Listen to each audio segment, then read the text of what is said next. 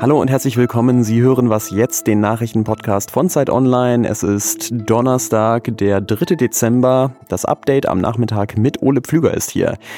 Und mit so einer Art Sonderausgabe Zeit im Osten von Was jetzt, denn wir sprechen gleich zuerst über Sachsen und versuchen zu ergründen, warum das Land so heftig von Corona getroffen ist wie kein anderes in Deutschland. Und danach geht's rüber ins Nachbarland, nach Sachsen-Anhalt, wo sich die Landesregierung über den Rundfunkbeitrag zerstreitet. Das und mehr gleich nach dem Jingle. Der Redaktionsschluss ist sechzehn Uhr für diesen Podcast. Es infizieren sich immer noch zu viele Menschen mit SARS-CoV zwei. Die Zahlen sind immer noch zu hoch. Sie befinden sich auf einem Plateau, aber sie sinken noch nicht spürbar. Deutschland kommt nicht voran beim Kampf gegen die zweite Corona-Welle. So kann man, glaube ich, die R K I-Pressekonferenz von heute Vormittag zusammenfassen. Die Fallzahlen stagnieren auf hohem Niveau und immer mehr Menschen sterben auch an oder mit Covid neunzehn. In den letzten sieben Tagen waren es mehr als zweitausend. Die Lage ist in fast ganz Deutschland angespannt, aber ein Bundesland steht ganz oben in dieser traurigen Statistik, und zwar nicht nur einfach, weil halt irgendein Land oben stehen muss, sondern wirklich mit Abstand, und zwar ist das Sachsen. Die Zahl der Neuinfektionen in Sachsen ist mehr als doppelt so hoch wie im Bundesdurchschnitt, und ähm, auf die Bevölkerung gerechnet liegt die Zahl der Toten in den letzten sieben Tagen sogar mehr als dreimal so hoch. Und trotz Lockdown Light ist es im November ähm, erstaunlicherweise nur noch schlimmer geworden, und wie das sein kann, das möchte ich jetzt mit meiner Kollegin Anne Hähnig von der Zeit im Osten besprechen. Hallo nach Leipzig, wo es ja, glaube ich, nicht ganz so übel aussieht wie im Rest des Landes, oder? Hallo, ja, wir haben in Sachsen die kuriose Situation, dass in den Großstädten, vor allem aber in Leipzig, die äh, Corona-Zahl viel geringer ist als in den ländlichen Regionen. Äh, das ist ja im, im, im Rest der Republik anders. Ja. Warum ist, sind sie denn in Sachsen insgesamt so hoch? Das ist gar nicht so leicht zu erklären, und wir ähm, haben uns das intensiv angeschaut für die neue Ausgabe der Zeit und sind im Wesentlichen auf drei Gründe gekommen. Der erste Grund ist offensichtlich die Grenze zur Tschechischen Republik.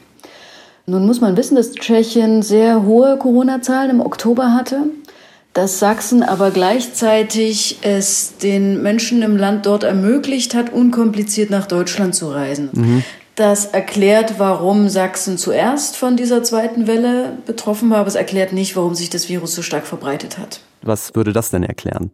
Zum einen haben wir uns unterhalten mit Oberbürgermeistern aus dem Erzgebirge, dem meistbetroffenen Kreis. Und alle sagen, die Lage ist dramatisch, aber irgendwie ist es in den Köpfen der Leute noch nicht angekommen. Da wird immer von so einer Mentalität gesprochen, und ich komme selber aus dem Erzgebirge und weiß ein bisschen, was gemeint ist. ja, irgendwie offenbar die Hoffnung darauf, dass es einen schon nicht so schlimm treffen werde. Man hat quasi gelernt, dass es harmlos ist, ja? Man, genau, man hat, get- ja, also d- dieser Schock, den Nordrhein-Westfalen erlebt hat oder Bayern, Baden-Württemberg, den gab es hier nicht, und jenseits davon ist es in den ländlichen Regionen, vor allem im Erzgebirge, schon so, dass Familien eng zusammenleben, dass manchmal Enkel mit Großeltern in einem Haus leben und man das jetzt nicht einfach äh, beenden kann. Ne? Ein Grund fehlt, glaube ich, noch, ne? Wenn ich richtig mitgezählt habe, oder? Ja, der dritte Grund, äh, das ist natürlich ein bisschen spekulativ, aber wir glauben schon, dass da was dran ist. Ministerpräsident Michael Kretschmer hat, anfangs war er sehr strikt, dann war er der Lockerungsmeister der Republik. Aber als die Zahlen dann stiegen, wurde sehr spät reagiert. Und ich glaube, dass die Landespolitik nicht so richtig aus dieser Grundhaltung, jeder schätzt selbst am besten ein, wie viele Kontakte er hat oder nicht, dass, dass sie zu spät aus dieser Grundhaltung herausgefunden hat. Die bundesweiten Maßnahmen sollen jetzt ja nochmal verlängert werden bis zum zehnten Januar, aber das scheint ja in Sachsen nicht auszureichen. Was ist denn darüber hinaus geplant?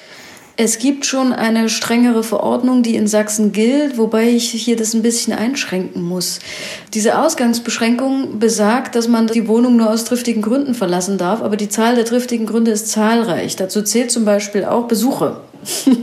Also ein triftiger Grund ist schon, ich will raus. Das ist ein triftiger Grund, genau. Und das, das ist ein Versuch, die Bevölkerung mit einer zwar hart klingenden, aber faktisch relativ soften Maßnahme dazu zu bewegen, zu Hause zu bleiben. Und wenn das nicht wirkt, hat Kretschmer schon angekündigt, dann muss ein, ein Lockdown verhängt werden. Ja, hoffen wir, dass es so weit dann doch nicht kommen muss. Danke dir nach Leipzig, Anne Hähnig. Dankeschön. Eigentlich soll der Rundfunkbeitrag im neuen Jahr erhöht werden, und zwar um sechsundachtzig Cent auf dann achtzehn Euro sechsunddreißig im Monat. Dafür müssen aber alle Landesparlamente noch zustimmen, und auf Sachsen-Anhalt scheinen die Öffentlich-Rechtlichen da nicht unbedingt zählen zu können. Die C D U und Ministerpräsident Rainer Haseloff, die wollen nochmal nachverhandeln, und das gibt Stress, und zwar nicht nur in der Koalition. Mehr dazu weiß Martin Machowecz, genau wie Anne, von der Zeit im Osten. Hallo Martin. Hallo Ole. Hi. Wie begründet die C D U in Sachsen-Anhalt das denn? Also die sind schon ganz lange kritisch, was die Gebührenerhöhung angeht, und artikulieren das auch schon seit Monaten, sogar schon so lange, dass es im Koalitionsvertrag steht, der gerade in Sachsen-Anhalt gültig ist. Die haben das Gefühl, die Öffentlich-Rechtlichen sind zu groß, geben zu viel Geld aus, die Gehälter sind zu groß, die haben das Gefühl, hundert öffentlich-rechtliche Radio- und Fernsehsender sind ihnen zu viel. Sie haben auch Kritik an inhaltlichen Fragen, die versuchen sie gerade nicht so laut zu artikulieren. artikulieren, weil äh, das ganz schnell danach aussieht, als würde sich die Politik zu sehr einmischen in den öffentlich-rechtlichen Rundfunk und die Freiheit äh, des öffentlich-rechtlichen Rundfunks. Aber in Wahrheit gehört das auch ein bisschen dazu. Die haben schon das Gefühl, das ist zu großstädtisch, das Programm, das ist zu westdeutsch, das ist vielleicht ihnen ein bisschen zu linksgrün, kann man halten davon, was man will, das ist auch schwer nachzuweisen, aber das ist so ein Gefühl, was verschiedene Abgeordnete haben. Das ist ein ganz großer, zusammengerührter Brei von Argumenten, der das jetzt hier ergibt, das Problem. Wenn die C D U jetzt am Ende tatsächlich im Landtag dagegen stimmen sollte, dann würde das ja nicht nur heißen, sie stimmt gegen den Rest der Koalition äh, offenbar, sondern vor allem auch mit der AfD.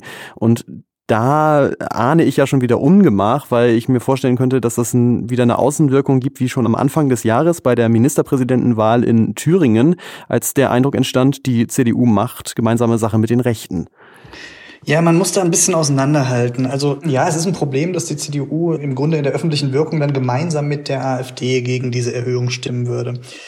Es ist aber was anderes als bei Kemmerich im Februar. Bei Kemmerich im Februar, das war wirklich ein Tabubruch oder ein Dammbruch. Man kann das ruhig mit großen Worten beschreiben, weil da äh, sehr offensichtlich und sehr gut vorbereitet inszeniert wurde, wie man einen Ministerpräsidenten gemeinsam mit der AfD ins Amt wählt. Also man hat sich da die AfD zum Instrument und zum Werkzeug gemacht, oder andersrum wurde vielleicht auch zum Werkzeug der AfD gemacht. Oder sich machen lassen vielleicht ja auch, ne? Hat sich machen lassen, genau. Also äh, man weiß ja nicht, wie viele wollten das, wie vielen ist es passiert, aber es ist auf jeden Fall ein Tabubruch gewesen. Jetzt geht es aber um was Inhaltliches, und äh, da muss man schon ein bisschen aufpassen, äh, dass man sagt, nur weil die AfD das auch vertritt, dürft ihr das gar nicht mehr vertreten.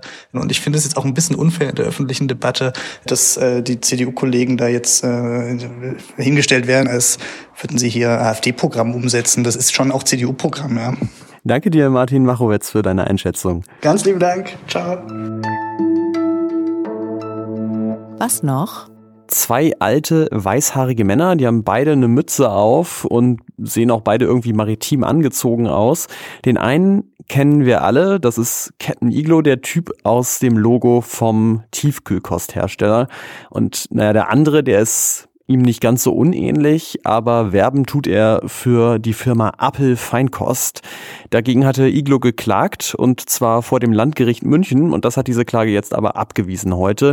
Unter anderem mithilfe eines kenntnisreichen Mützenvergleichs. Captain Iglo trage nämlich eine Kapitänsmütze, heißt es im Urteil, und das, was der Feinkostmann da auf dem Kopf hat, das ist offenbar eine Elblotsenmütze. Dann mal gute Fahrt.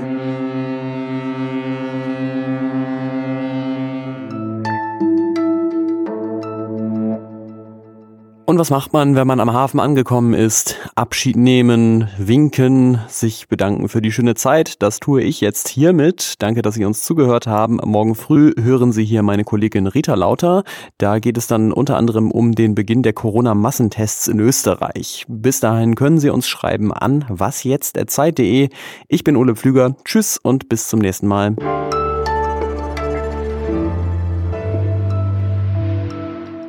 Rita kommt ja auch aus Leipzig. Das sind also wirklich Leipziger Tage hier bei Was jetzt?